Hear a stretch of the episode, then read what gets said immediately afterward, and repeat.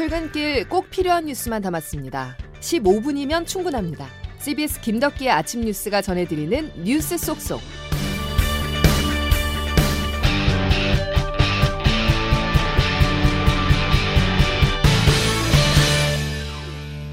여러분 안녕하십니까? 1월 9일 김덕기 아침 뉴스입니다.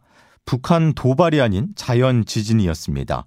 오늘 새벽 인천 강화도 해상에서 올 들어 가장 강력한 지진이 발생했습니다. 새벽 시간 진동과 요란한 재난 문자로 잠에서 깬 수도권 지역 시민들이 많았는데요. 피해는 없는 것으로 전해졌습니다. 첫 소식 양승진 기자입니다. 오늘 새벽 1시 28분 인천 강화군 서쪽 26km 해역에서 규모 3.7의 지진이 발생했습니다. 인천 지역에서는 최대 진도 4가 감지됐습니다. 진도 4는 많은 사람이 흔들림을 느끼고 일부가 잠에서 깰 수 있을 정도입니다. 애초 지진 규모가 4로 추정돼 지진 조기 경보가 발표됐고 수도권에 재난 문자가 발송됐습니다. 이른 새벽 요란한 휴대폰 벨소리와 진동에 잠에서 깬 시민들은 놀란 가슴을 쓸어내렸습니다. 인천에서는 지진이 발생한 지 30분 만에 관련 신고가 30건 접수됐는데 다행히 특별한 피해는 없었습니다. 경기에서는 진도 3, 서울 지역에서는 진도 2가 측정됐습니다. 진도 2는 조용한 상태나 건물 위층에 있는 소수의 사람이 느끼는 정도입니다. 실제로 수도권 전역에서 진동을 느꼈다는 글들이 SNS에 잇따랐습니다. 한반도와 그 주변 해역에서 규모 3.5 이상 지진이 발생한 건 지난해 10월 29일 충북 괴산군에서 규모 4.1 지진이 일어난 이후 72여일 만입니다. CBS 뉴스 양순일입니다. 설 연휴 전에 실내에서도 마스크를 벗을 수 있을지 관심입니다. 일단 앞서 정부가 마스크 착용 의무 완화 기준으로 내세운 지표 4개 중에 2개가 충족된 것으로 나타났는데요. 국가감염병 위기대응 자문위원회 회의를 거쳐 방역당국이 결정만 내린다면 설 이전에라도 마스크 완화 조치는 나올 수 있습니다. 다만 변수를 꼽자면 중국발 코로나19 재유입과 백신 회피력이 강한 신규 변이의 확산입니다. 전문가들은 신중해야 한다고 조언했습니다. 이은지 기자가 보도합니다. 지난달만 해도 마스크 해제를 서서히 추진하겠다는 게 정부의 입장이었습니다. 그런데 한 달 새 사정이 바뀌었습니다. 인접한 중국의 코로나19 상황이 악화한 겁니다. 중국인 6억 명이 감염됐다는 추정이 나오는 가운데 정부는 지난 2일 중국발 입국자에 대해 입국 후 PCR 검사, 5일부터는 입국 전 음성 확인서 제출을 의무화했습니다. 감염 여부를 이중으로 확인하는데도 중국에서 온 단기 체류자의 누적 양성률은 22%에 달합니다. 미국에서 한창 유행 중인 오미크론 하위 변이 XBB 1.5의 국내 유입도 확인됐습니다. 강력한 전파력과 함께 오미크론 맞춤용 백신을 무력화할 만큼 면역 회피력이 강한 것으로 알려졌습니다. 전문가들은 당분간 실내 마스크 의무 조정은 불가능한 얘기라고 말합니다. 가천대 길병원 감염내과 엄중식 교수입니다. 지금 아무도 얘기 못 꺼내죠 이제. 예. 이 정도 되면 이제 여론이 너무 나빠지니까 음. 이게 정치 방역이에요. 방역 당국은 실내 마스크 해제를 두고 국내 상황뿐 아니라 신규 변이와 해외 상황 등을 고려해 신중히 논의하겠다고 밝혔습니다. CBS 뉴스 이은지입니다. 중국이 봉쇄와 격리라는 제로 코로나 정책을 완전히 벗어 던졌습니다. 2020년 3월 여행 제한령을 내린 지 거의 3년 만에 입국자 시설 격리 제도를 폐지하고 국경을 어제부터 다시 열었는데요. 해외로 나가는 사람도 늘었습니다. 앞으로 우리나라에 오는 중국인들도 많아질 텐데 인천공항 분위기가 어땠는지 확인해 보죠. 김정록 기자입니다. 중국이 해외여행 규제를 푼 첫날 인천국제공항에는 중국인 입국자를 위한 안내문이 설치됐습니다. 도착지에는 중국에서 온 입국자를 위한 코로나19 검사 방법을 안내하는 표지판이 세워졌습니다. 한켠에는 중국발 단기 체류자 PCR 검사 대기 장소가 따로 마련되기도 했습니다. 중국 최대 명절인 춘절을 앞두고 해외여행 규제가 풀리면서 국내로 들어오는 중국인 여행객이 급증할 것이라는 예측이 나오면서 시민들의 우려도 컸습니다. 제 입장에서 우리나라 갔을 때는 참 이게 우리도 똑같이 문을 걸어 잠가야 된다고 생각하는데 아무래도 여기서 그거 검사를 하고 격리하고서 들어와야지 막을 수는 없잖아요. 철저하게 하는 게 낫죠. 네. 그렇다고 막을 수는 없는 어. 다만 정부는 지난 2일부터 중국에 대한 단기 비자 발급을 제한하는 등 방역 조처를 취했습니다.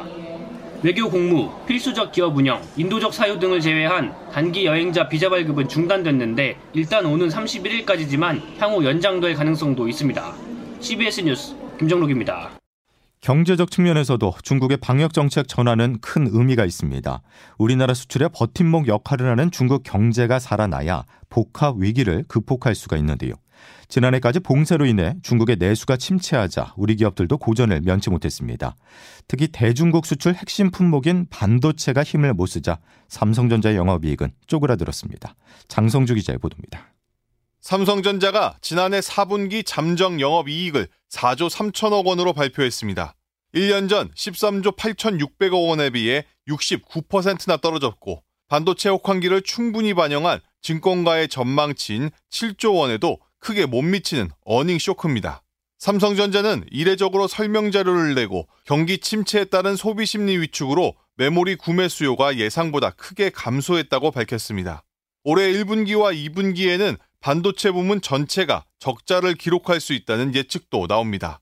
조만간 실적을 발표할 SK 하이닉스의 사정은 더 심각합니다. 이미 지난해 3분기 영업이익이 1년 전보다 60% 하락해 어닝 쇼크를 경험한 데 이어 4분기 예상치는 약 8천억 원의 영업 손실입니다. 이런 상황에서 전 세계 메모리 반도체 부문은 치킨 게임을 벌이는 상황입니다. 당장 손해를 감수하더라도 이번 위기를 넘기면 시장에서 압도적인 경쟁력을 가질 수 있다는 계산인데요. 우리나라 수출의 핵심인 반도체가 흔들리면서 지난해 사상 최대 무역 적자를 기록한 우리 경제의 전망도 먹구름이 끼었습니다. CBS 뉴스 장성주입니다. 그야말로 반도체 한파 예상보다 더 추웠는데요. 장규석 기자와 조금 더 짚어보겠습니다. 장 기자. 네. 반도체가 혹한기에 접어들었다라고 말을 해도 과언이 아니겠죠. 네, 이번에 그 삼성전자 어닝 쇼크는 그 전 세계적인 반도체 수요 감소 때문입니다. 반도체 재고가 쌓여서 또 새로 사겠다 하는 기업들이 줄어들고 그러다 보니까 반도체 가격이 크게 떨어졌습니다. 예. 디램 범용 제품 가격이 2021년 말에 3.71달러였는데 이게 1년 뒤인 지난 연말에는 2.21달러까지 하락했습니다. 가격이 한 40% 정도 넘게 하락을 한 건데요. 그래서 수익률도 크게 떨어졌습니다. 삼성전자는 뭐 아까 리포트에서도 나왔지만 반도체 부문 영업이익이 1조 원대 수준 정도로도 떨어졌고요. 예. SK 하이닉스는 4분기에 영업 적자 날 것이다 이런 전망이 나오고 있습니다. 또 업계 3위인 미국의 그 마이크론사도 지난해 9월부터 11월까지 2,700억 원의 영업 손실을 냈습니다. 중요한 건 반도체 가격이 이번 1분기에는 15에서 20% 정도 더 떨어질 수 있다 이런 관측이 나온다는 겁니다. 예. 더 나빠질 수 있다 하는 거죠. 참 이런 상황 속에 네. 한국개발연구원 KDI는 우리 경제가 둔화 국면에 들어섰다 이렇게 진단을 했잖아요. 네, 그 반도체 수출이 지난해 8월 그 마이너스 6.8% 이렇게 감소로 돌아선 이후에 5개월 내리 연속 감소합니다. 예. 지난달에는 감소 폭이 마이너스 30% 가까이 커졌는데요. 반도체는 우리 수출의 5분의 1을 차지하고 있습니다. 실제로 지난해 8월에 그 반도체 수출이 줄어들고 뭐 바로 두 달 뒤 10월부터는 수출 전체가 감소세로 돌아섰습니다. 결국 반도체에서 시작된 한파가 제조업 전반으로 확산하고 있다 하는 게 이 KDI의 진단입니다. 예. 이 KDI가 매달 그 경제 동향 자료를 내는데요. 그렇죠. 그 지난해 11월 경제 동향에서는 경기 둔화 가능성을 시사하는 지표가 늘었다. 이랬다가 12월에는 경기 둔화 가능성이 높아지는 모습이다라고 조금 더 수위를 높였고요. 예. 이번 달에 들어와서는 경기 동 경제 동향에서 경기 둔화가 가시화하는 모습이다라고 이 경기 둔화를 기정사실로 결국 인정했습니다. 어. 이 반도체를 위주로 한 제조업에서 한파가 먼저 이렇게 불어왔고요. 이게 곧 서비스업 경기 둔화로 이어질 것이다. 이렇게 KDI는 내다보고 있습니다. 예, 상황이 점점 안 좋아지고 있다는 진단인데 네. 그 수출이 좋지 않은 상황에서 정부는 수출을 통해서 위기를 극복하겠다 이런 계획이잖아요. 네. 이게 가능할까요? 네, 그 정부는 올해 수출이 지난해보다 4.5%가량 더 줄어들 것이다 이렇게 전망했습니다. 그럼에도 불구하고 지금 우리 경제가 기댈 수 있는 거는 수출밖에 없습니다. 예. 일단 내수, 그러니까 이제 소비와 투자를 보면 우리나라가 이 가계 대출 비중이 매우 높습니다. 그래서 이제 고금리가 계속 지속되다 보니까 대출 이자 부담 때문에 이 소비와 투자가 같이 살아나기가 매우 힘든 상황입니다. 예. 또 우리 경제의 무역 의존도가 거의 70% 정도 됩니다. 그렇기 때문에 결국은 수출이 살아야 경제가 사는 그런 구조입니다. 그 문제는 우리 수출의 그 4분의 1을 차지하는 중국이 그동안 코로나 봉쇄 정책 때문에 그리고 지금은 방역 완화 때문에 코로나 환자가 급증하는 문제로 경제 사정이 매우 안 좋다는 겁니다. 예. 그렇다 보니까 정부도 수출로 돌파구를 찾겠다는 얘기는 했는데 일단 중국을 대체할 다른 시장, 뭐 동남아, 중남미, 아프리카 이런 쪽에 수출을 늘려보고 또 반도체 말고 원전, 방산, 인프라 이쪽을 좀 더 수출 동력으로 키워보겠다 이런 방안을 내놨습니다. 이렇게 이제 중국에서 1차적으로 좀 빠지는 걸 방어하면서 하반기쯤에는 중국이 코로나 확산세가 안정되고 또 공장 가동이 정상화되면서 우리 수출도 늘어나는 뭐 그런 그림을 그리고 있는 걸로 보이는데요. 먼저 중국 대체 시장이 얼마나 좀 빨리 개척될지 그리고 이후에 중국 상황이 얼마나 빨리 진정되고 아울러 미중 간의 해묵은 이 무역 갈등이 어떤 국면으로 흘러갈지 이런 대외 변수들이 우리의 수출 또 경제를 좌우하는 변수가 될 걸로 보입니다. 예. 정부 재정도 상반기에 다 쏟아붓겠다는 거잖아요. 네. 상반기에 뭐 집중을 하겠지만 그게 또 빨리 되기도 또 힘들기 때문에 좀 지켜봐야 됩니다. 예. 여기까지 장규석 기자였습니다. 정치권 소식으로 이어가겠습니다. 오는 3월에 치러질 국민의힘 대표 선거가 뜨거워지고 있는데요. 압도적인 후보가 없는 상황에서 윤심, 즉 대통령의 의중에 또다시 당내 촉각이 곤두서는 모습입니다. 안철수 의원은 오늘 공식 출마를 선언하고 김기현 의원은 선거 캠프 개소식을 열 예정입니다. 황영찬 기자입니다. 국민의힘 안철수 의원은 오늘 오전 국회에서 당대표 출마를 공식 선언합니다. 안 의원은 윤심파리 후보가 아니라 대통령의 힘을 보태는 윤힘 후보가 될 것이라며 친윤계 후보 견제에 나섰습니다. 사실상 친윤그룹의 대표주자가 된 김기현 의원은 오늘 선거 캠프 개소식을 엽니다. 윤핵관 장재원 의원과의 연대로 무게감을 키워온 김 의원은 또 다른 윤핵관 권성동 의원이 불출마를 선언하면서 사실상 친윤 단일주자가 됐습니다. 어제도 김 의원은 여당 지지층 내 여론조사 1위인 나경원 전 의원에 대한 견제를 잊지 않았습니다. 나경원 그 부위원장이 그동안 책임있는 정치인의 길을 걸어왔다고 저는 보고 있기 때문에 역시 책임있는 결정을 할 것이다. 나경원 의원은 자신이 내놓은 저출산 대책이 대통령실의 공개 비판을 받으면서 난처한 상황이 됐는데 향후 어떤 선택을 할지가 이번 전당대회 최대 변수 중 하나입니다. 수도권 대표론을 내세운 윤상현 의원도 비례대표 폐지를 내건 조경태 의원도 전국을 돌며 당원들의 지지를 호소하고 있습니다. 민심에서 1위를 놓치지 않고 있지만 아직 참전 여부를 결정하지 않은 유승민 전 의원의 경우 활발히 언론 인터뷰를 하며 경쟁 분위기를 이어가고 있습니다. CBS 뉴스 허영찬입니다. 어제 대통령실이 나경원 전 의원을 또다시 비판하고 나섰습니다. 어떤 이유 때문이었을까요? 나 전 의원의 당권 도전과 무관치 않다는 해석이 나옵니다. 조태임 기자의 보도입니다. 현재 장관급 정무직인 저출산 고령사회위원회 부위원장을 맡고 있는 나경원 전 의원은 지난 5일 자녀 수에 따라 대출금을 탕감, 면제하는 헝가리식 정책을 언급했습니다.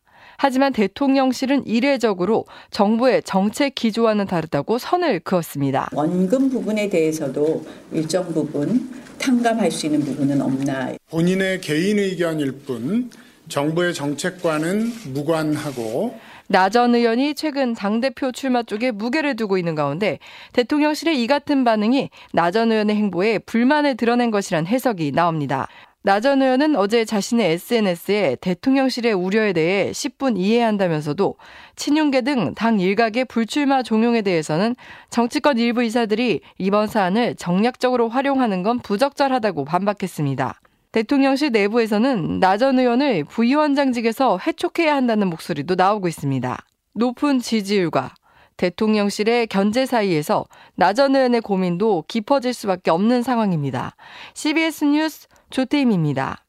오늘부터 시작하는 1월 임시국회 곳곳에서 여야 간 파열음이 나올 것으로 전망됩니다. 국민의힘은 이번 임시국회 자체를 민주당이 이재명 대표와 노웅래 의원의 사법 처리를 막기 위한 방탄 국회로 규정을 하고 일정 등에서 야당에 협조하지 않겠다는 기류를 보이고 있습니다. 반면 민주당은 임시국회에서 안전운임제 등 여당이 논의를 미루고 있는 각종 민생 법안을 처리하고 북한 무인기 침범으로 불거진 안보 위기 은폐 의혹 등과 관련한 대정부 현안 질의를 관철하겠다는 입장입니다. 김덕기 아침 뉴스 함께하고 계십니다. 이제 기상청 연결해서 자세한 날씨 알아보겠습니다. 이수경 기상 리포터. 네, 기상청입니다. 예, 가장 큰 관심사 중의 하나가 공기질인데 오늘은 어떻습니까? 네, 추위가 풀리면서 미세먼지가 연일 기승을 부리고 있는데요. 오늘 역시 일부 동쪽 지역을 제외한 대부분 지역에서 미세먼지가 나쁨 수준을 보이겠습니다.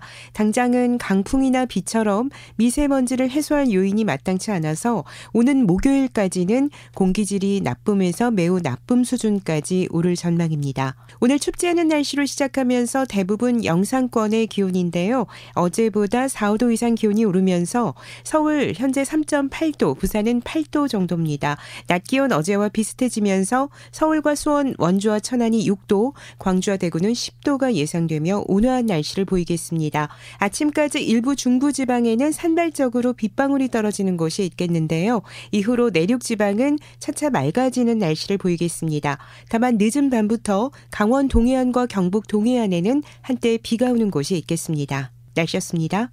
미세먼지 오늘도 좋지 않습니다. 야외 활동 최대한 자제하셔야 되겠죠. 자, 월요일 김덕기 아침 뉴스는 여기까지입니다. 내일 다시 뵙겠습니다. 고맙습니다.